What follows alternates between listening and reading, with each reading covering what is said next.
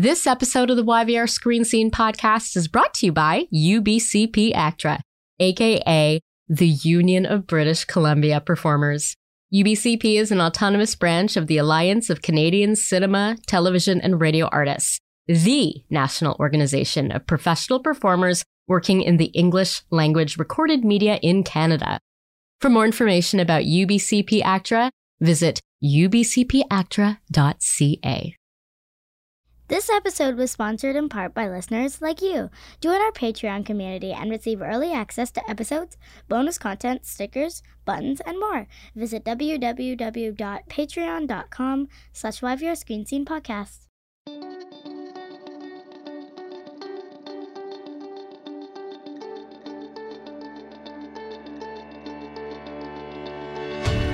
Welcome to the YVR Screen Scene podcast, where we pull back the curtain and expose the beating heart of the Vancouver film and television industry, namely the actors and filmmakers and other talented artists who do the work. Capital T, capital W. I'm Sabrina Rani Furminger and today I am so excited to welcome Leah Gibson. Not Leah, we just confirmed it, although she'll accept it, but Leah, Leah Gibson to the YVR Screen Scene podcast.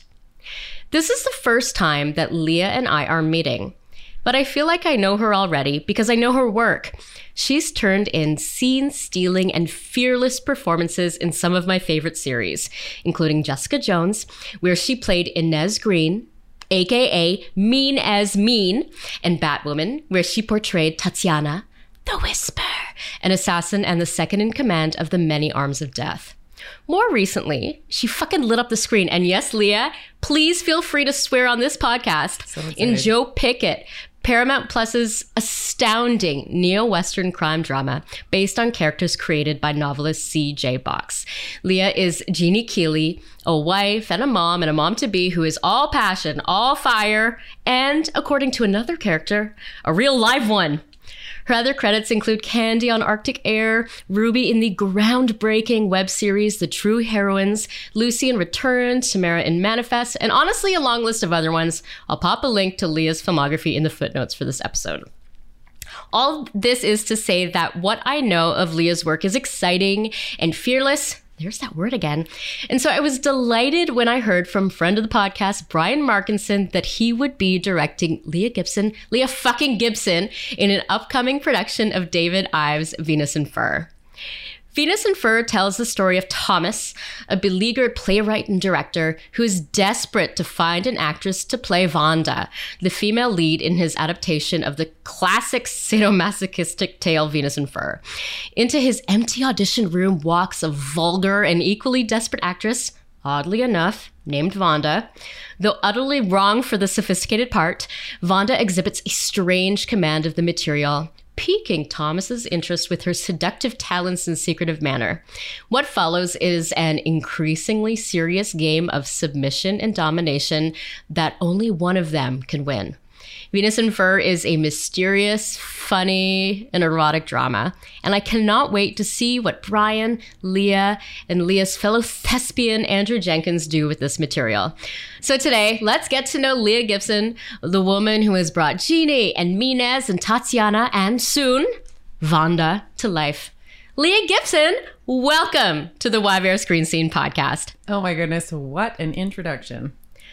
Ah, that's what they all say. I know it is because I listened, to, I listened to some of the episodes, but really, like, how, how do I live up to it? I, I mean, the way you talk about it, it's like before, while I was on my way here, I thought, I don't know if I'm going to be very interesting to talk to. Sorry. Or have I That's done hilarious. anything worth talking about? But then you just kind of rattle off some things, and I and I think, oh, who's that? That sounds all right. Well, how would you describe yourself? I don't know. You just um, you you just forget the things that come before what you're up to right now. You know, Yeah. and and uh, it's been such an interesting last couple of years for us in the industry and out of the industry and beside the industry, and uh, you just um, you just kind of forget the things the way they were. You know, things are a little differently now. So, Yeah. yeah. Well, how would you describe this particular moment in the career journey of Leah? Gi- Do you have a middle name? I, I just gave you the middle name fucking Leah fucking Gibson, but like, what is your actual middle name? My middle name is Diane. My middle Leah name is Diane Diane Gibson. Gibson. Yeah, how I, I like Diane. Yeah, I like fucking too. Just there have only been a few fuckings on this podcast, right? There's really? like Chelah fucking Horsdal. Yes. Um, well Brian fucking Markinson. Yes. Um, Amanda fucking Tapping and Yes. uh, Leah fucking Gibson. Oh, feel a little fire. Feel a little fire. Yes. Um, how would I describe this moment of my career? Oh my gosh. Um, it's very focused. It's very focused. It's um, it's it's also very expanded in a sense. I mean, I'm returning to the stage in a in a self-produced um, play, which is a first for me. So it's really brave. Thank you. Thank you for saying that. Yeah. You, you know, you forget that being brave is like a thing. I don't think anyone really feels brave when they're doing anything. Um, that's not really something that you can experience. Oh, this is what being brave feels like. It feels more like kind of being a little bit fearful, but continuing on. And So it's good to have other people. It's like other people need to point out, hey, that's really brave. And you're like, yeah, fuck it is. I guess so, but then it's even you know it's sometimes a little challenging to even receive and accept that that as a as a as an identity of being brave. But anyway, right now it feels um so much so much of the work that we do, especially the last couple of years, as I mentioned, I mean, in and out in and out of COVID and the COVID aftermath, it's, it's so much of the preparation, especially more now than ever, is very insular. It's very private. Mm. The audition process is now, you know, you in your own bedroom or living room or whatever. Sometimes FaceTiming in a friend and faking the eye lines or what have you. I don't recommend that, but it's you know, it's it's somehow just what we're working with these days. the So- new normal. The new normal Yeah. and um, as evolution would just move things along we adapt right and Yeah. we, we try to find a thread that works for us so um, so it's so it's so interesting for me to kind of consider this period of time right now and and the people that I'm working with intimately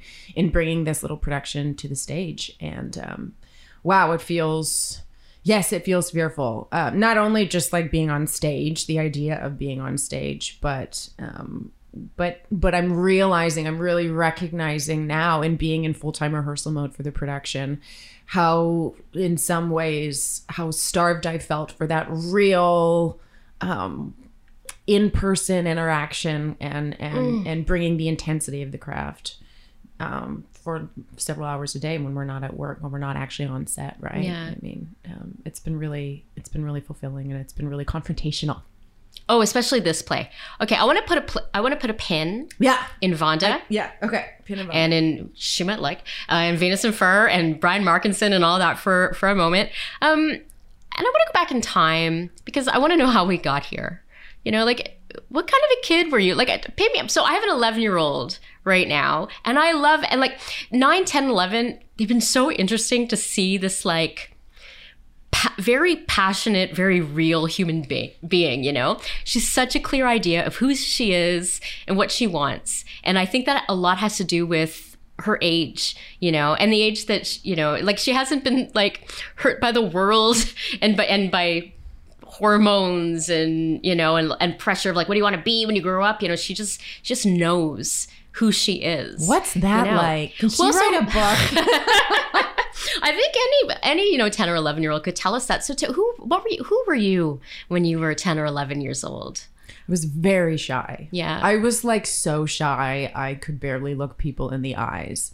And um, I'm a twin sister. So she's my only sibling, my twin sister. And and my sister um my sister was like this and, and still is, but especially when we were younger, she was like a prodigy, especially to me, but she was just this genius. She was ahead of her time intellectually. She was this like artistic genius, like the like creatively. She would just create these beautiful works of art that were above and beyond her hmm. her time and uh, and athletically she was incredible and I was very regular.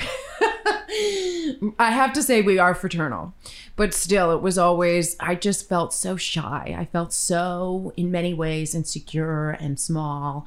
Um, uh, yeah, I just didn't know who I was supposed to be. I felt like I just wanted to be as great as she was, you know, and Yeah. I didn't really know how to feel expansive and and bold and excited about being my own person. I didn't really know what that meant for like a while. Yeah. And what I did learn, and I did, it took me years to to recognize this, but what I did learn was was how to mimic other people's isms. Like it was like I wanted to feel like I could fit in, and so I started sort of recognizing a mimicry of what other people would like or what other how other people would. It sounds very strange, and I think that was my.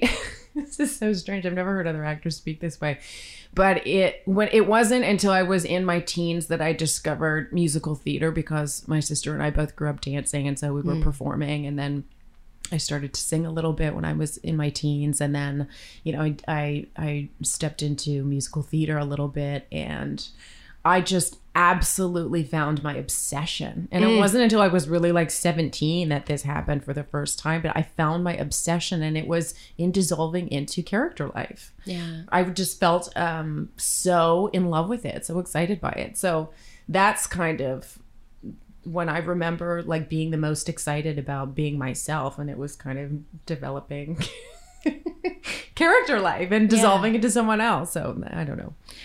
What you're describing as mimicry, though, like, is are are you also talking about empathy? Well, Because what you're the way that you were describing it, you know, it like I I immediately came to mind, and this is totally nerdy shit from like my Star Trek stuff, but like you know the Deanna Troi, the the Beta's Betazoid, like her whole thing was about like under she was an empath and she was always understanding other people's. She could feel how other people are feeling and other people's perspectives. You know, like Yes. do you think that might have played a part part in? Definitely. I'm 100% an empath, which Yeah. I don't think they really started developing a lot of sort of, you know, easily accessible, I mean, for lack of a better word, media or publications about until the last 10, 15 years, Yeah. right? All of this new research about emotional intelligence, EQ, which they now deem as as relevant and as important as understanding one's own IQ. Yeah. EQ is is is the ability to self-reflect and and read other people's emotions and Mm. attune to that and communicate through that medium. And so none of this was really understood when I was a teenager. I mean, maybe it was still developing, but now I, Sounds like you were also ahead of your time. You know. I don't really know what that means. At the time, I just felt kind of lost. Um, I'm also a bit of a musical theater head as well. Um, so, what were some of those like first musicals, you know, that you just like, you know, lost your mind over? you know, the first one that made me just like, oh god, it was. I just, I was, I became obsessed with the whole idea of it. Was cabaret. You know, cabaret. Yeah. And, and of Yeah. course, because I had years of dance experience and I wasn't the strongest singer in the world, of course, what did I play but but one of the Kit Kat dancers? You Mm. know, so for year for so for like a, several productions, I was a chorus girl, right, with the strong dancing background at that time. Yeah, but in cabaret too, so you had all Yeah. the fussy stuff. Oh yeah, Yeah. it was just so moody. But you know, for those like first handful of productions that I was in as a chorus girl, I was like that chorus girl that you couldn't take your eyes off of because she was never out of character. Yeah. Like, she was like living it, right? Like it's so funny. But that yeah, that truly was my gateway into acting. Yeah, Yeah. I love I love the the musical theater um, to screen acting pipeline that that happens. Also, It musical theater It's is a a gateway drug too. It's it's a it's a it's just funny to think about too, because you know there's nothing as like earnest and pure as musical theater, right? And so described as a gateway drug is kind of hilarious to me. So It truly I'm, is. I'm amusing myself right now. No, you're so singer. funny. I Yeah. know. I've done my research. I know that you and Lobo starred starred in Grease together. Yeah, that was his. just- that was his gateway drug. He was, was so happy to be there. He was so oh, happy to be there. What a nerd! He found himself in that. He just wanted more of that. Um, okay, it. so so you find musical theater. You move through. You move through. You know the Kit Kat Club and uh, like what? oth- What else did you do? What else did I do? Um, let me see. You do any Lloyd Webber? Um, I did. I did Joseph at Yeah. one point. Outrageous costumes. Um, Chicago. Okay. I did do Chicago. Oh, great! I did, and and that was like a big deal for me because I played Velma Kelly. So I was like up to. Okay, I gotta describe your body language right now to the listeners because you had like you've tur- you tur- she turned her body, she had her shoulder, she had her like her face was like you know turned to the, like she, like you were doing some real Fosse stuff uh, right there. I just I love how I you were embodying it. I think I think Bob Fosse would turn into. Um, I I love that. But how do we end up in the in the film and TV realm then? Yeah, so let's see, let's close note. So after high school, I really, really, really, really wanted to to go to performing arts school. Really? Yes. Sorry, you just said really twelve thousand times. Yes. So. no, I did. Like I was just like it was a major dilemma at that time and and but I also I have to say I had excellent grades. Yeah. I was a brainiac. Like I I I was. I took school very seriously and so it was a hard decision for me to make, but I but I rolled into a BA degree uh, towards psychology at UVic for a few years and still just kept the side stuff of musical theater on the side. Um, Yeah. Still in my hometown of Victoria. And then in my third year, I went to an open call audition and was cast in this Canadian uh, professional production of a Judy Garland review, a cast of nine that was supposed to be touring across Canada. A Judy Garland Yes. review? yes. I wish I'd seen that. Well, it actually died. Fuck. it died. It, the, the, it lost its funny. So it was. So I'm I- sorry, you just put me on a journey. I'm like, yay! I mean, Fuck. it's still out there somewhere. I don't think it's ever come. It was it was supposed to be called Get Happy, and Get happy. yeah, yeah. Oh, my audition for it. I remember. What did I? I just remember having to sing this Judy Garland song that, and and it was uh, Mr. Monotonous. I think. Do you know that song? Haven't got any monotony. Yes, I know. uh, Yes, yes, yes. Yeah, playing on his slide trombone in a certain monotone. He was known as Mr. Monotony. See, I can't do that anymore, but you can do it, and I loved it. I love that. That's that's impressive because Thank that's you. a Judy. Gar- that's an oldie. That's a deep cut. That's a deep- yeah. No, I, I told you, I'm uh that's Ugh. I go way back. girl. That's amazing.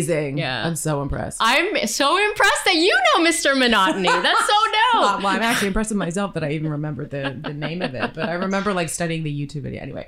So I auditioned with that, was cast in that production, and then and then was so excited. It was supposed to be a really big deal, you know, Canadian traveling production across Canada. You know, there were all these big plans for it, and so I I was still at UVic at the time, and so I planned to withdraw for.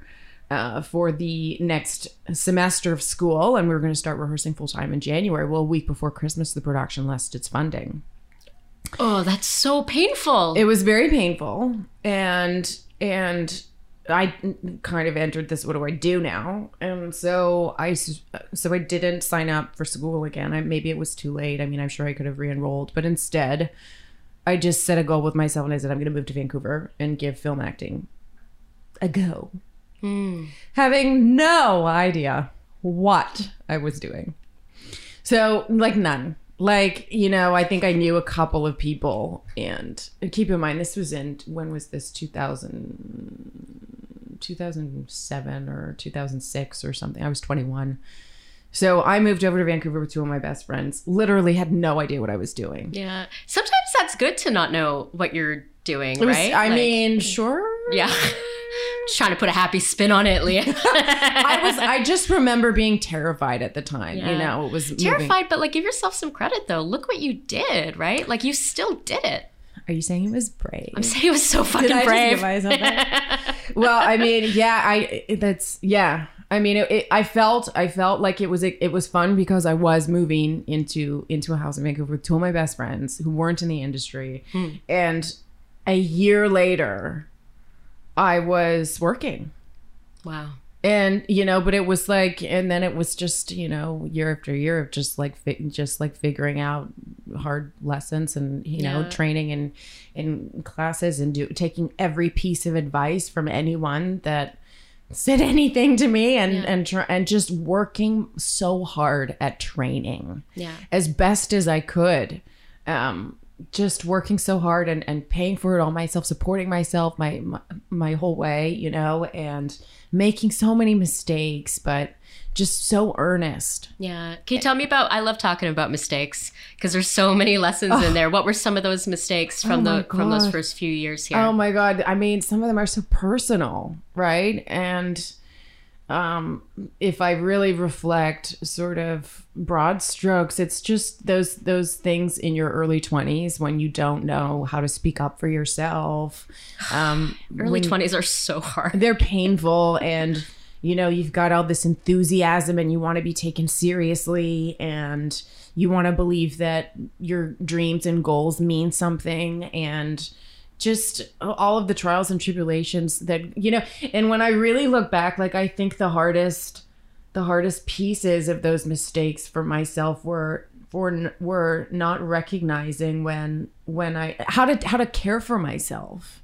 Like uh on psycho-emotional levels like Yeah. how to how to handle anxiety of really frightening scenarios at times and how to ask for help how to ask for advice you know and then feeling like that would reveal yourself to be fraudulent or mm. insecure or not well equipped or what have you you know? And so a lot of the times some of my mistakes i just look back and, and just think why did i feel like i couldn't admit that i had no idea what i was doing or that i was really frightened about what i was Yeah. up to or you know things like that. But ultimately I think, I mean, I look back in my 20s and just think uh, now, hopefully, I know how to care for that part of my artist in Yeah. a more loving manner and as a female, right? Like, I mean, that's Yeah. a whole other thing. yeah. Yeah. Um, when what was the first role where you felt f- fulfilled and like, okay, I'm I'm actually doing what I'm supposed to be doing, and I'm where I am supposed to be. Oh my God. Every single day on set feels like that. Even, like, honestly, from the get go.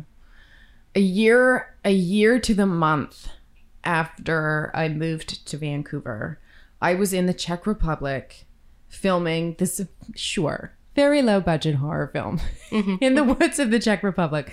But I was number one on the call sheet. I was, you know, learning and, and delivering 13 pages of dialogue a day. Whoa! You know, we were running through the woods in outrageous conditions. And you think I wasn't high as a kite? Like I was having the time of my life. I Yeah. as as far and I didn't know enough to to to not think that the the film wouldn't, you know, be of the greatest success. Not, little did I know it would just be on VO, VOD, you know. and Hard for friends and family to even find. but um the experience for me has always just been the hook, the drug for me. I Yeah. mean, admittedly admittedly. And this this should i should be probably a little bit sheepish to admit this but i did not become an actor because i loved watching film and tv hmm. i became an actor because i had never found anything in my life. I had loved doing so much. The experience of it was just the most exalting that i'd ever had in my life. Yeah. every element of it from from delivering communication in in, in sh- pure intimate setting with another person in front of the eye of of millions you know or a million you know in front of the camera or on stage in front of in front of a body of warm people you know it's um it's just it's just been the highest level of, of personal experience i've ever had ever so We've had very people selfish, on the selfish. podcast who talk about, um, she was Eklund. Michael Eklund talks about um, chasing magic. Mm. Yeah, that that like that's what d- drew him as a five year old, being like, "That's magical. I want to do that. I want to figure out how to do that." And then all the choices that he's made have kind of kept him, you know, um, just in that that chase for magic. Uh, and the way that you're describing it, it feels like the same kind of thing, except you're talking about in terms of it being a drug, but it's like it's about a feeling, you know, something that's um, it's it's of, of something of substance, you know, but um, ethereal as well. Mm-hmm. Yeah, and and to circle back to the idea of empathy i mean i i didn't i didn't really learn what it was or understand that about myself i am a I'm purely an empath like so much so that and that's another thing about being in my early 20s i didn't understand that about myself i didn't Yeah. understand that i would develop physical sensations by being in in the environment of other people mm. and really have a great deal of of psychosensory information in my in my body that I was picking up and and being God, able that can be so scary and dangerous. well, well. especially without understanding it Yeah. because then you take everything personally and you really you know you're left with a high level of anxiety and and needing to needing to navigate how to regulate yourself without really having that as an idea. So it's like yeah. So um in my 30s now it's like being able to recognize those qualities about myself that I that I can't fight that I have to accept and that most importantly could have a purpose in this line of work. Yeah. right? And understanding how to not only protect them but honor them and and be useful and productive and self-loving and other loving as well Yeah. Now I've noticed, and I also mentioned that you've done quite a few shows that fall in that kind of genre geek realm. You know, I mean, definitely Jessica Jones and Batwoman are are two of the main ones there. What what joys have you found in that kind of work and in that genre? And where do you yourself lie as far as you know the genre world goes, the geek spectrum? Are are you are you one of us? oh my gosh you know um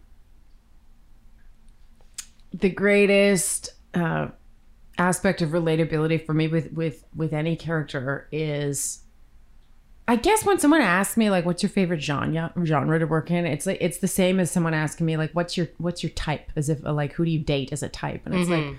I, even my best friend knows like I don't have a type Yeah. you know, I don't. How do you have it? You just, you know, you connect to what you connect to.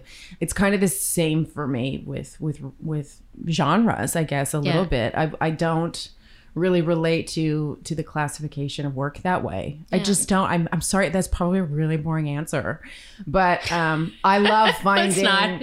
It's honest. I like that. and it also opens the door too to like talk about the fact that, you know, there might be people who don't think that they like that they'll like a sci-fi show or a superhero show, you know, and Yeah. because of the classification. But then, you know, then the, the characters on these shows like, you know, like Inez from Jessica Jones, that was that was a very nuanced character that was dealing with trauma, you know, and Right. it, you know, like there's with these shows contain multitudes, right? You know, so like the label, yeah, it's useful in some ways, but it can also it keeps people away, possibly. You for know? sure for sure and i think i think in the past i would be more inclined to be kept away from the idea of of of wanting to admit that I'd be drawn to to superhero genre or something like that. But it's more interesting to me to want to understand the real humanity within any character. Yeah. So if it's within the superhero genre that I'm playing a character that is fighting PTSD, emotional flashbacks, and uh, and that manifests in in in something switching within her to develop a type of of expression of her behavior that enables her to be able to survive and handle the situation upon her. That's what I can relate to. Yeah. That's what I want to, you know, that like ignites me.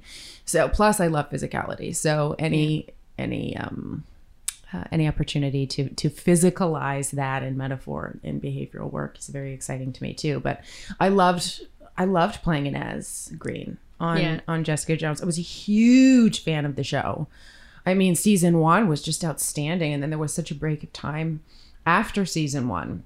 I just fell in love with season one. I mean, I soaked it in. I was so taken by that show, by Yeah. the performances, by the cast, by the writing, Yeah. um, by the and to see this this like really like to have like this flawed fucked up woman you know as the lead somebody also who is like as you know i live with every day with ptsd you know? Like trauma is something that i dance with. And so to see somebody uh, and especially a woman on screen you know being the this like just fucked up flawed loser you know but as well who's like finding finding her own power. Like it's it was just such a delicious show really I know, wasn't it? When it came out, it was just like I, I feel like so many of us went, "Oh my god, yes, Yeah. this is what we've needed." Right? Yeah.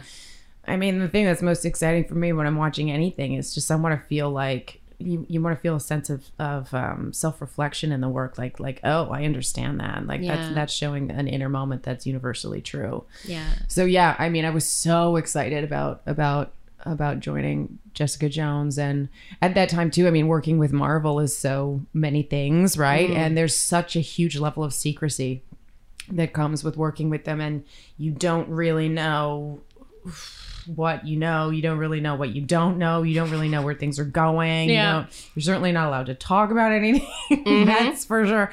So i didn't know what inez's story really was going to be Yeah. you know? Um You mean when you signed on? oh sure Oh wow, that must have been really exciting when you, when you're like getting each script. You're like, holy shit, i was is this where this is going? Oh yeah God. like i well, and then and and i and a close friend of mine Raelle Tucker who who is a showrunner fantastic showrunner that i've now worked with three times Hmm.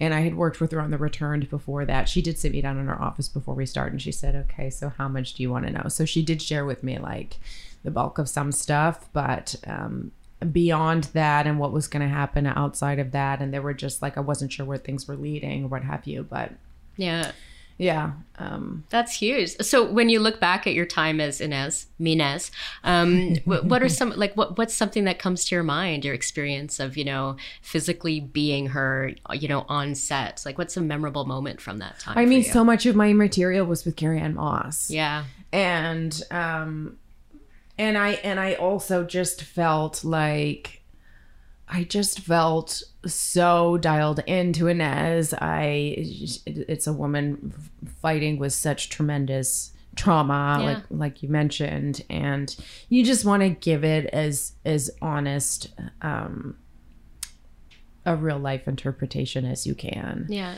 and so i can really i can really deep dive with that stuff and and um, sort of i mean deliciously go down the bunny hole with with with different ideas and research especially when there's time. And there was time with that production because i was in new york for four months. Oh fun. um yeah which was just so special. So i mean you know and then you can do all of this private work with this really deeply intense sort of these different ideas and then you and then you get to work and things need to be adjusted and be lighter and be this and that and um yeah so it's just um again it's just like so interesting to bring these these deep private sort of processes to the collaborative setting and just be willing to give it up and suspend it as need be Sounds fun. I mean, I guess it's like I love talking to actors because your job sounds like so fun and like weird. it's so weird. it's so it's weird. just so weird I've I've had the the joy um, the last uh, week watching Joe Pickett as well. Uh, such a different. I mean, in a lot of ways, Jean is a very different character than Inez, and yet not not really. You know, um, another traumatized. You know, live wire. why do i Um, keep drawing these ones in I don't know. Like, so that was going to be my question. Uh, what do you think it is about? What What is it about you, What Leah Diane about- I don't know. I mean, you look at me, Sabrina. Aren't I just a ball of sunshine? no, what's something though? I mean, and I gotta say, like people, people, listeners, Joe Pickett is fucking great, and I'm. It's it's uh there are so many great performances. It's not what I was expecting at all. It's a mystery. Um, What were you are, expecting?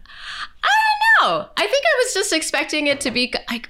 And I- say this with all respect to Yellowstone, but I was expecting it to be like Yellowstone. It's going to be soapy, and it's going to be like, you know, and like all of this. And it, but it, and yeah, we get to meet all of these really, you know, like really interesting characters. And that, like, yeah, the the place is as big a like you know in Yellowstone, it's a lot about the place, and place is a big character on Joe Pickett as well. But there is a really really intense mystery as well that like you know sucks you in like i got and i need to know what happens next i need to know what happens next so Girl, just wait for season two. yeah Oh my gosh. It's, yeah. it, it's fantastic so what are some things you know on joe pickett that you've had the chance to do that you had not had the chance to do before You mean character wise? character wise Oh, yeah God. Um, Jeannie Keeley terrified me. I oh just, she seems fucking scary. She's she's you know she terrified me. When the audition came through we were we were in covid. We were in covid. And and i was in vancouver working. And and this audition came into my inbox. And you know i i didn't really give it much thought at the time because I, I think I was just so taken by wanting to to learn the lines of this material that really frightened me. Mm. But there was another actress's name watermarked across the sides of the mm-hmm. audition. And I didn't really think about it at the time. I just learned the audition and did it. But I found out after the fact that I was never approved by casting to tape for it.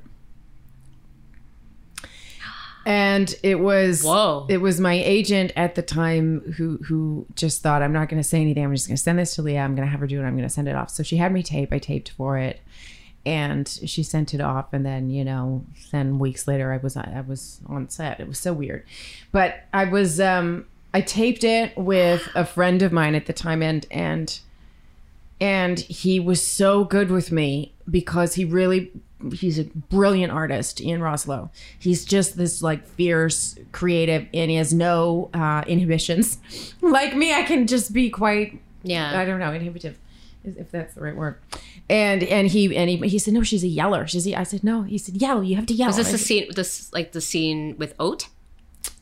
yes Yeah. Okay. Yeah.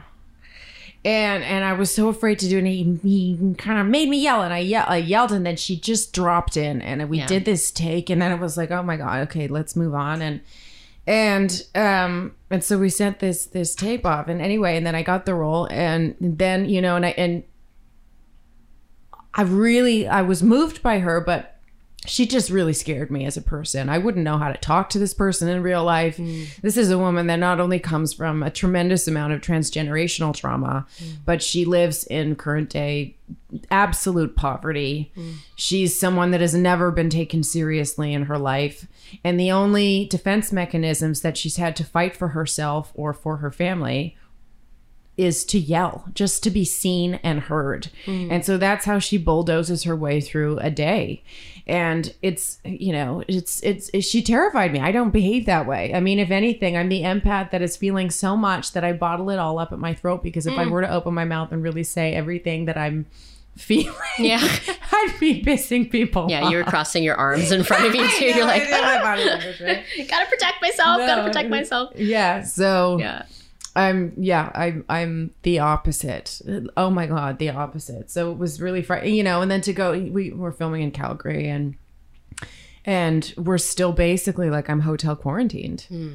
before while preparing the material Yeah. before stepping onto set to film, and and it's like you get to work and it's like you forget how to talk to people because this is working in COVID, right? And everybody has to keep their distance. And then I've got to be this screaming, yelling, you know, it was just very like, it was so challenging for me. Yeah. Yeah. But, um, did I answer your question? You did, but you did it. But you did it. So if people want to watch it, I'm watching it uh, through Paramount Plus right now. Uh, there's like you can find it through I think Amazon Prime. Is that how I found it? Amazon Prime. Then through that, I got some kind of like subscription to Paramount Plus, and there's like other, like a lot of other great Canadian talent in there. Benjamin Salisbury, uh, Adila Dosani, who I love her. Patrick Gallagher. It's a it's, it's oh, and the Robbins twins, like are like it's it's a really fun show. So um, we're gonna do a har- little bit of a hard pivot, I think, Okay. because I wanna I wanna talk about Venus and Fur. yes. Um, why this play? Oh. A year ago, this play fell into my lap. I was in LA and um, I audited an acting class and got talking to the to the teacher. Three weeks later, he called me and he said, "I can't get you out of my mind. I have this play that's that I've been wanting to direct, and you're the only actress that I've met in years that could do this role. How do you hmm. say no to that? It's like, I, Yeah. you know, I didn't know anything about the play at all. So I said, okay, give me a second. So I read it and was just, oh my God, the role is just to die for. It's two actors on stage for 90 minutes and and the character is sexy and strong and terrifying and deeply challenging and look at me talking about these women that I'm scared of.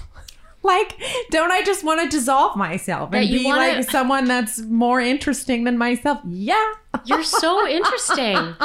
Maybe there's like, but you don't think you're terrifying, so you have to dissolve yourself into women who are terrifying. Well, it's like I can't behave this way in real life. What? You say how you feel? What is that like? Let's be someone else and try it on. You know, your director does that though in some ways too, right? Like I, I remember the first time that I met Brian Markinson, um, I was scared. I was like because I'm scared of Brian. because I only knew him from his work. I've told this to Brian. You know, like I, I only knew him from p- playing these fucking bastards and meanies and monsters. You know, in, in all in all sorts of different you know stuff that's shot in Vancouver. And yet he is so nice, and I think the and like it's funny now. Because I'll put his face on a mug and wear his face on a T-shirt, and you know, go out of my way to kind of annoy him, and it's fun for me because I know him now.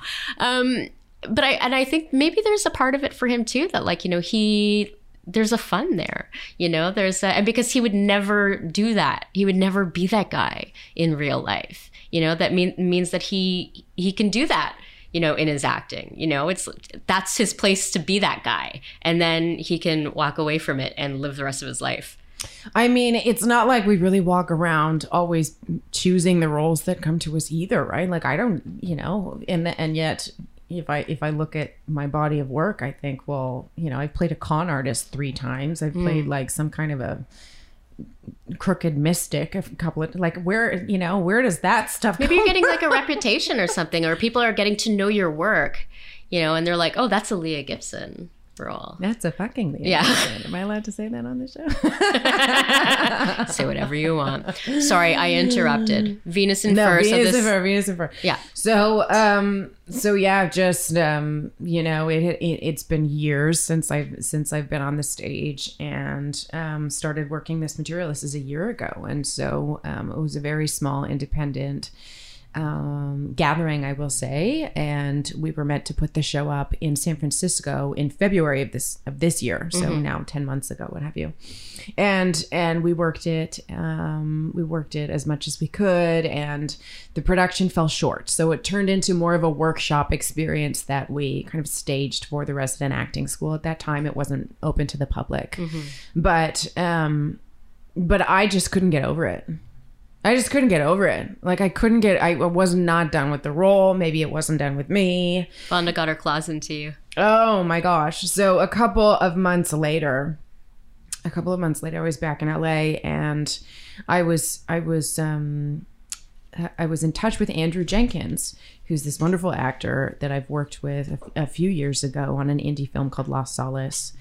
And he is the CEO of the Next Generation Independent Film Awards in LA. And he invited me to be one of the judges on the jury and he he and I were emailing back and forth a tremendous amount. It's this beautifully done award show and and film festival, and out of nowhere, I just thought, oh my god, Andrew is perfect casting to play the fellow lead at this production.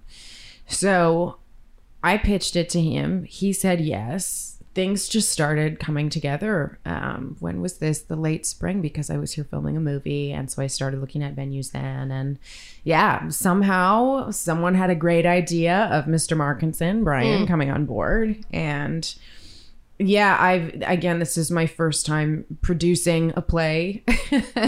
I feel Can, can I say? Can I add it? Can I say it here? What? That's very brave. I do receive that one. I do receive that one. I do receive that one. Yeah. I mean, thank you. Yeah. yeah, I just feel so tremendously supported and in many ways completely spoiled by the support from John Cassini and Railtown Actors Studio mm-hmm. Lab, who just jumped up and said yes. Like people that just say, Yes, I want to work with you. Like, are you fucking kidding me? Yes, I want to work with you. What more is anything worth than that? Yeah. So it's just been it's been gorgeous, you know. And then Andrew and I are co-producing together, so you know we're we're just trying to be on top of every detail that we can. Yeah. And we just want to we just want to to share this this production, and it's it's honestly it's a doozy of a show. Yeah. So, so tell the listeners what kind of journey awaits them. In Oh man. Well, well, it's it's about um, a playwright slash director who has a very particular idea of an interpretation of a classical piece of work that he has written based on the sadomasochistic root novel Venus in Fur by Leopold von Sacher-Masoch.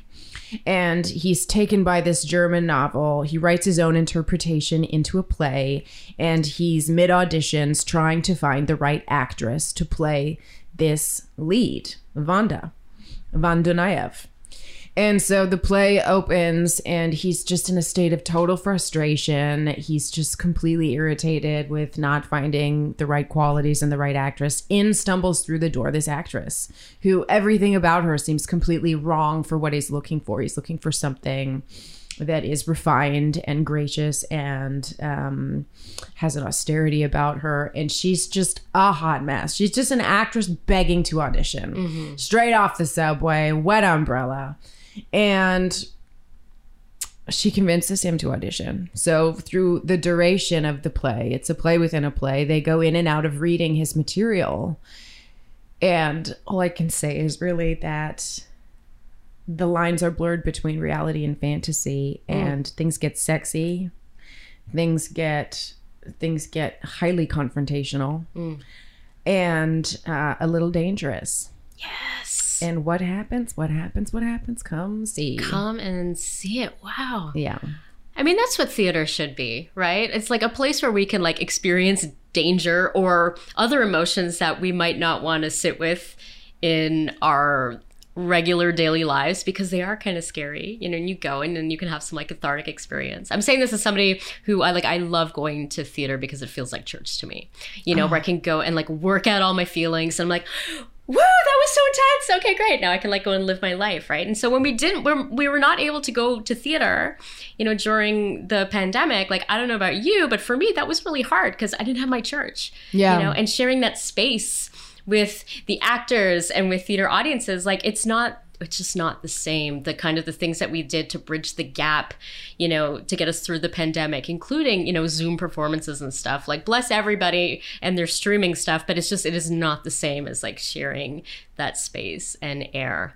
absolutely um, yeah. i mean absolutely there's there's there's nothing like that that the potency of that type of energetic transmission Yeah. and we holy man and brian as our director is just like he's so to me he's so beautiful. He's so he's so generous he's so generous. Yeah.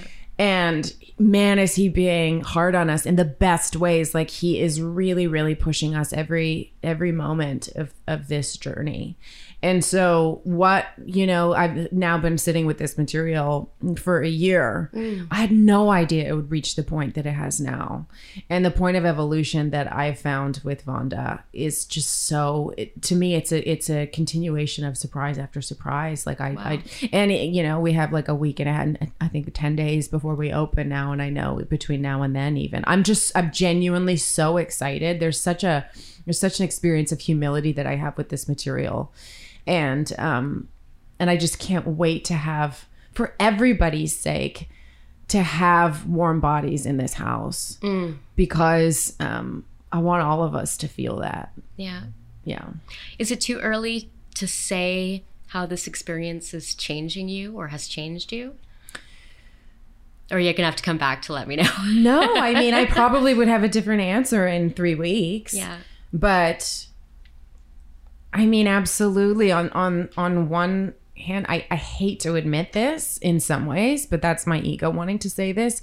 I'm i'm becoming and able to fluidly dissolve some of the bad habits i picked up in the covid aftermath. Hmm. I've been doing audition after audition and and yes booking some of them and coming to work and you know but with faked eyelines and you know zooming mm. in or or or facetiming in a reader. And so there's something very beautiful that happens when eyeballs meet that cannot be understated. Yeah.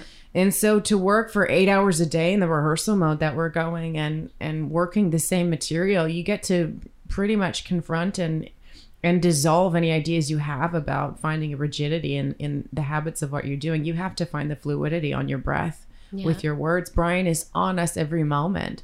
He's like restructuring something about my process that i haven't really had to look at this way before. Wow. and I swear to God, and like it's it's part of it is is something that I've longed for as an artist and wanting to do theater. So it's like you know, like a good friend of mine, Mark Hildreth, who's coming to the play. I said, you know, it's the first time I've done this, um, produced a play or, or stepped on stage in ten years. And he said, well, you picked a hell of a role. it's like I know it's so hard, but it's like I wanted. I wanted, I just cr- really craved that that forced expansion. Yeah. Um, so it, it's been a delight and it's been it's been sometimes very very challenging. Some Yeah. some rehearsals are a little bit and they're beautiful but they're raw and it's always in such a safe space. I cannot express enough gratitude for for either brian markinson or john cassini. They're just the most gracious hosts for for the real integrity to the craft of what we do Yeah. Um, listeners, I will uh, give you information on how you can get your own tickets to Venus and Fur um, at the end of this episode.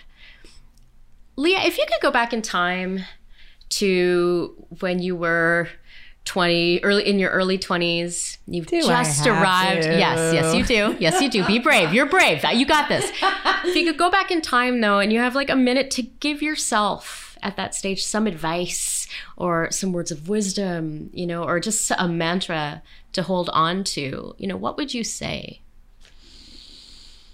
What a great question.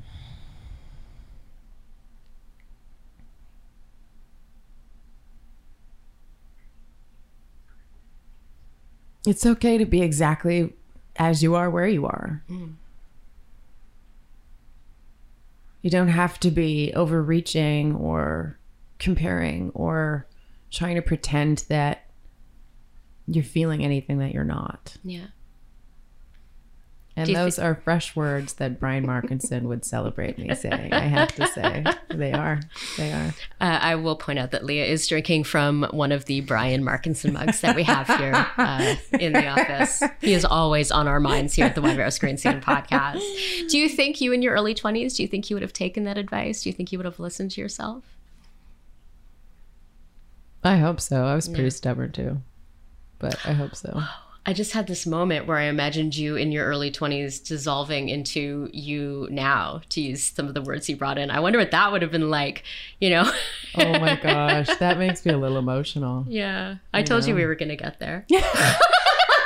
I told you I'd be surprised if I left without getting emotional. oh my god. When in your career do you have like WTF, this is actually my life moments? I mean that in a positive way. Like, not this is actually my life, but like, dev- what the fuck? This is actually my life. Oh, you know, when do those happen for you? Oh my god, all the time. Like the good ones, you mean, right? The good ones. the good ones. Yeah. It happens it happens all the time. Like um I mean there's not literally there's literally not a single day that I wrap from a job that I'm on that I don't text my manager in LA and say, I'm so obsessed with what I do. Yeah. He goes, I know, you tell me all the time. but I'm just like the the look like and I've I've tried to, I've tried to throw the towel in. Oh my god, have I? And and the truth is I just don't love anything else as much. I just love it so much. Yeah. Um I had a big WTF moment, you know, what was it a week and a half ago where with this surprise job that came out of nowhere to me and then I was on a plane in a couple of days and I was up at two in the morning in my hotel room pacing, doing vocal warm ups and getting ready to deliver pages of dialogue in front of a, you know, the details of which I cannot disclose. Okay, but look, okay. I'm being smart about it because I'm on a podcast. But I'm just like, you know, and, and I was, and I was nervous, of course, right? It was a very, um, a high intensity situation, but it just, it, God, it went gorgeous. It went fluidly. I was working with wonderful people, was working with some incredible veterans. Of course, WTF's all day. Yeah. WTF's all day. I come home to my hotel room, my hair is a different color because of what I just did. And I'm just like, oh God, WTF. WTF. You can actually say what the fuck if you want. say what the what actual the fuck? what the fuck? Like how you know? It was like I how like what the fuck? How did how does this? It's more like how does this feeling like this? It's like falling in love. Yeah. It's like, but it's not person dependent. Now I'm getting emotional again. That's how much I love it. Okay, well, I'm gonna. uh, This this might push you over the edge. I don't know. But I mean, we, we let's end with some time travel. We started with some time travel. Um, going back to who you were at 11 years old, very shy. You know. What do you think that 11 year old Leah, very shy, um, thinking that her sister was so much more amazing, you know, than Oh she was. goodness. What do you think 11 year old Leah would would think of the life that you're living right now?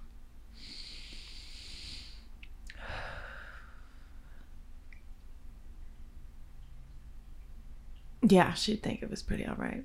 Yeah. And there are certain things too that, you know, she thought would have happened, you know, other parts of life that, you know, you think when you're a child things are going to line up by by ages, of course. By this age I'm going to have that and I'm going to that, and, you know, and um and and recognizing that you just can't control what you're not meant to control Yeah.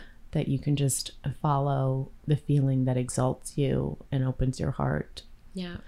um, and allowing that to be beautiful just as it is.